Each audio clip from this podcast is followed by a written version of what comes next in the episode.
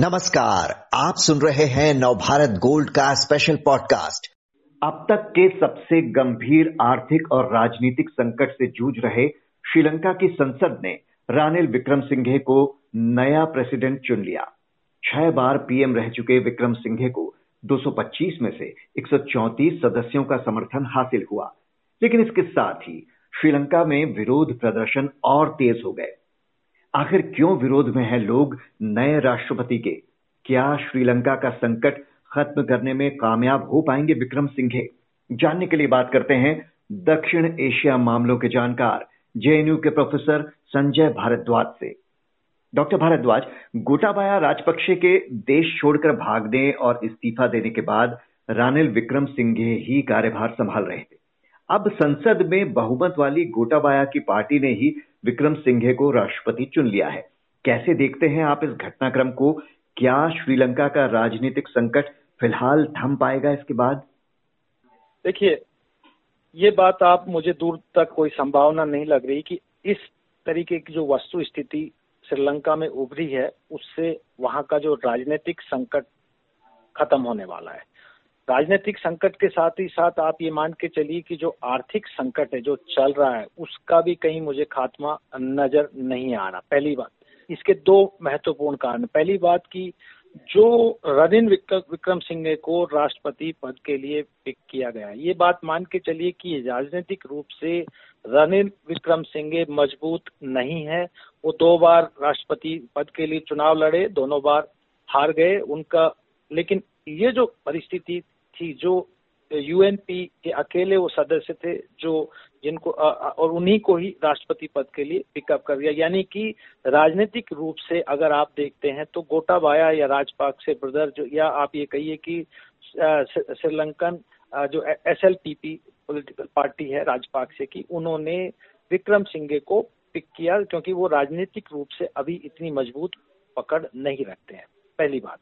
दूसरी बात, अगर आप देखते हैं कि कोटा कि, इसका जो जो संकट जो चल रहा है इनको रनिल विक्रम सिंह के क्यों इन्होंने पिकअप किया इसका सबसे बड़ा कारण ये है कि उनके ये कोटाबाया राजपाक से और महेंद्र राजपाक से इनको आज के दिन थ्रेट नहीं मान रहे। क्यों नहीं मान रहे? क्योंकि इनका भी एक बराबर का विरोध श्रीलंका की राजनीति में हो रहा था और आगे और बढ़ रहा है।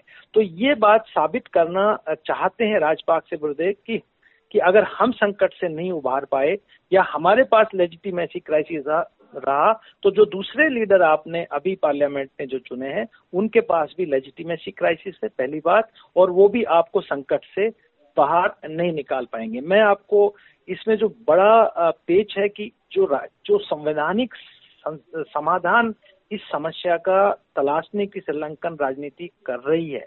वो श्रीलंका की पार्लियामेंट कर रही है। वो जनता को मुझे लगता है कि एक्सेप्टेड नहीं है। क्यों एक्सेप्टेड नहीं है? कि अभी भी श्रीलंका की पार्लियामेंट में एसएलपीपी का बहुमत है। और वो बहुमत हमेशा जो गोटाबाया या राजपाक्से या महेंद्र राजपाक्से के, या तो उनके समर्थन में है या जो उनके बहुत विरोध में नहीं जाएगा या राजनीतिक रूप से श्रीलंका की राजनीति में कमज़ोर है वो ही व्यक्ति रा, राष्ट्रपति एक्टिंग प्रेसिडेंट बनेगा या बनाया गया है। तो अब सवाल ये है कि रनिल विक्रम सिंघे का जब पहले विरोध हो रहा था तो पार्लियामेंट ने उनको दोबारा क्यों उनको क्यों राष्ट्रपति चुन लिया गया?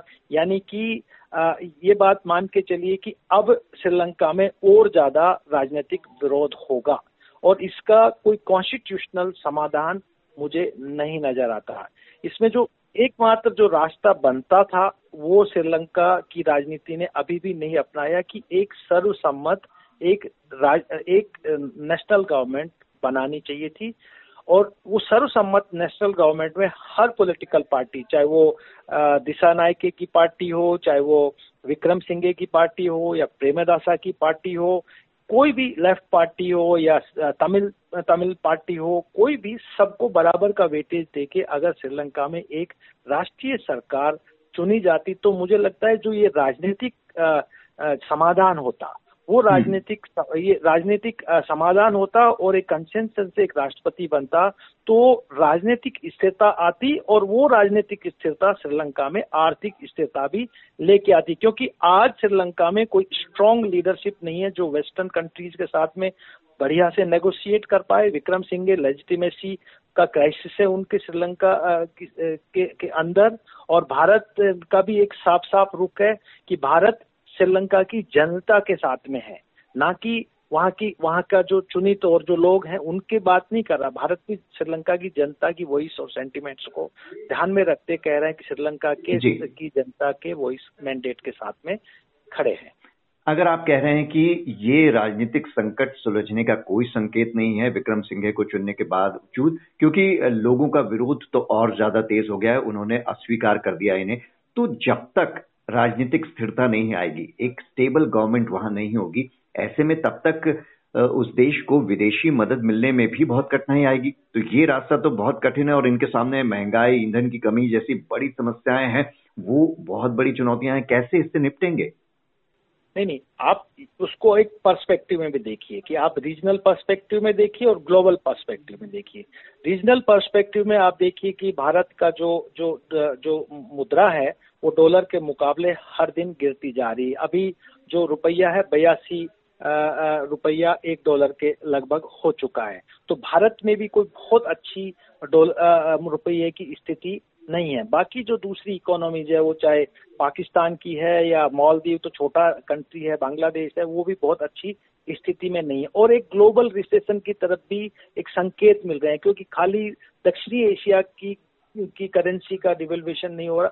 बाकी जो कंट्रीज़ हैं चाहे वो अफ्रीकन कंट्रीज़ हो या फिर आप आ, जो जो बाकी एशियन कंट्रीज़ है उनकी करेंसी भी संकट में है डॉलर के मुकाबले। अब सवाल आता है कि इस तरीके की स्थिति में क्या होगा? इन्वेस्टमेंट नहीं होगा। इस तरीके की स्थिति में जो वेस्टर्न जो जो आप ये कहिए कि मैकडोनल्ड और और डॉलर और, और वाशिंगटन मॉडल ऑफ़ इकोनॉमी वाले कंट्रीज़ हैं वो अपनी terms and conditions rules and को को इन डेवलपिंग कंट्रीज़ में थोपने की कोशिश करेंगे। वो श्रीलंका में भी बराबर का लागू होगा। और श्रीलंका में जो जो क्राइसिस का सबसे बड़ा कारण क्या रहा? क्राइसिस का सबसे बड़ा कारण रहा कि जो वेस्टर्न वर्ल्ड था, जिसमें अमेरिका और यूरोपियन कंट्रीज़ और आईएमएफ श्रीलंका के जो पिछली कुछ वर्षों की जो रीति नीति थी, उससे प्रसन्न नहीं थे, क्योंकि वहाँ पे क्रॉस ह्यूमन राइट वायलेशन होता रहा और लोकतंत्र की भी धज्जियाँ उड़ाती रही और आप ये और साथ में जो इंक्लूसिव एक एक मैंडेट श्रीलंका में नहीं क्रिएट हुआ और उसको काउंटर बैलेंस करने के लिए राजपाक्से ब्रदर ने चाइना के के साथ में गठजोड़ बढ़ाया। राजनीतिक रिश्ते बढ़ाए साथ ही साथ आर्थिक रिश्ते बढ़ाए और जो इन्वेस्टमेंट श्रीलंका में आया वो बहुत कुछ लो बहुत कुछ रिटर्न वाले इन्वेस्टमेंट नहीं हुआ या तो ज़ीरो रिटर्न इन्वेस्टमेंट हुआ या लो रिटर्न इन्वेस्टमेंट और इसका इम्प्लीकेशन श्रीलंका की राजनीति में आज भी देखने को मिल रहा है। तो मान के चलिए कि श्रीलंका में कहीं से भी मुझे राहत की खबर नहीं मिल रही। भारत कितना सहायता करेगा? भारत ऑलरेडी 3.8 बिलियन डॉलर और लगभग चार बिलियन के लगभग एड दे चुका है। अब कितना और एक्सटेंड करेगा? क्योंकि भारत में भी स्थिति जैसे आप आप, आप चाहे अनएम्प्लॉयमेंट के कॉन्टेक्स्ट में देख लीजिए या पॉवर्टी के कॉन्टेक्स्ट में देख लीजिए या आप बाकी रुपये के संदर्भ में देख लीजिए भारत की भी स्थिति बहुत मज़बूत नहीं है। मज़बूत हो रहा है अमेरिका। और अमेरिका अपनी टर्म्स और कंडीशंस के साथ में आईएमएफ या वर्ल्ड या जो इंस्टीट्यूशन है उनको इन्फ्लुएंस करेगा और उस स्थिति में अगर श्रीलंका सरकार एक्सेप्ट करने के लिए तैयार है तो वो तब मुझे लगता है कि कुछ राहत मिल सकती है। वो तब है जब क्योंकि रनिल विक्रम सिंह या आप ये कहिए कि अगर राजनीति में अभी भी प्रत्यक्ष और अप्रत्यक्ष रूप से बाया राजपाक से या महेंद्र राजपाक से का का, का इन्फ्लुएंस रहा तो वो राहत मिलने की संभावनाएँ दूर है। तो मैं यही कहता हूँ कि जब श्रीलंका में एक राजनीतिक समाधान निकाला जाएगा, जब सर्वसम्मत सरकार होगी तो वो बेटर पोजीशन में होगी वेस्टर्न वर्ल्ड और डोनर कंट्रीज़ के साथ में के साथ नेगोशिएट करने की। जी, आखिर में संक्षेप में जानना चाहेंगे, आपने भारत की तरफ़ से मदद की बात कही, अब तक करीब चार अरब डॉलर की मदद भारत कर चुका है, लेकिन उसके बावजूद ये जो इंसिडेंट हुआ, इसे आप कैसे देखते हैं? वहाँ श्रीलंका में भारतीय उच्चायोग के एक अधिकारी पर कोलंबो के पास जानलेवा हमला हुआ, उनमें काफ़ी गंभीर चोटें आई तो इससे कई सवाल भी उठ रहे हैं। मदद के बावजूद इस हरकत का क्या मतलब निकाला जाए? देखिए, ये बात तो मान के चलिए कि भारत, क्योंकि भारत का और श्रीलंका का की एक कॉम्प्लेक्स इंटरडिपेंडेंसीज हैं, हमारे एथनिक और सिविलाइजेशनल रिलेशन हैं तो एक प्यार भी है कुछ लोगों में, कुछ ग्रीवेंसीज भी ग्रीवेंसेज निश्चित रूप से श्रीलंका में होगी। कई सालों से हमारा द्वंद्व और प्रतिद्वंद कई मुद्दों पे श्रीलंका के साथ में चलता रहा है। तो ये एक नेचुरल चीज़ें हैं। ये बहुत ज़्यादा इसका इम्पैक्ट नहीं पड़ेगा। लेकिन भारत एक रेस्पॉन्सिबल रीजनल पावर होने के नाते निश्चित रूप से श्रीलंका का जो आर्थिक जो ज़रूरत है आज, उसको उसको कम उसको मदद करने की कोशिश करेगा। लेकिन श्रीलंका को मुझे लगता है कि धीरे धीरे अपने यहाँ पर भी उनको दो तीन क्षेत्र में काम करना पड़ेगा। सबसे पहला जो उनको अपना एक्सपोर्ट प्रमोशन की तरफ़ करना बढ़ाना पड़ेगा कि जो उन्होंने फर्टिलाइज़र पे बैन किया था, उसको ओपन करके प्रोडक्शन टी और रबर और कॉफ़ी का प्रोडक्शन को को बढ़ाना पड़ेगा। दूसरा कि एक राजनीतिक स्थायित्व ला के एक राजनीतिक सरकार बना के टूरिस्ट जो इंडस्ट्री टूरिज़्म की एक बहुत बड़ी इंडस्ट्री श्रीलंका के लिए रही है, उसको मज़बूत करना पड़ेगा। अगर अगर अगर उनका रुपया डॉलर के मुकाबले डिवेल्यूशन नीचे जा रहा है तो निश्चित रूप से टूरिज़्म टूरिस्ट अट्रैक्ट होंगे। ज़्यादा लोग वहाँ आने की कोशिश करेंगे। तीसरा जो जो स्ट्रक्चरल जो रिफॉर्म्स श्रीलंका को अपने अपने यहाँ पे करना पड़ेगा। चौथी महत्वपूर्ण बात है कि आज जो श्रीलंकन कम्युनिटी डिफरेंट पार्ट में काम कर रही है। ग्लोबली जो काम कर रही है, उनको श्रीलंका के इस क्राइसिस में मदद करनी चाहिए श्रीलंका की, ताकि ये जो इमीडिएट क्राइसिस है, जो फ्यूल क्राइसिस है या फ़ूड क्राइसिस है या आप ये कहिए कि जो मेडिसिन और क्राइसिस है उससे राहत राहत पा सके। खाली दूसरे कंट्रीज़ पे या पड़ोसी पे निर्भर होकर श्रीलंका का क्राइसिस खत्म नहीं होगा। इसके लिए इंटरनल वहाँ पे विजिलेंस की ज़रूरत है। एक मज़बूत सरकार की ज़रूरत है जो। विजन ले पाए और जनता की जो एक्सपेक्टेशंस हैं जो वो राजनीतिक एक्सपेक्टेशंस है या आर्थिक जो एक्सपेक्टेशंस है उसको फुलफिल कर पाए। तब श्रीलंका में राजनीतिक स्थायित्व आएगा।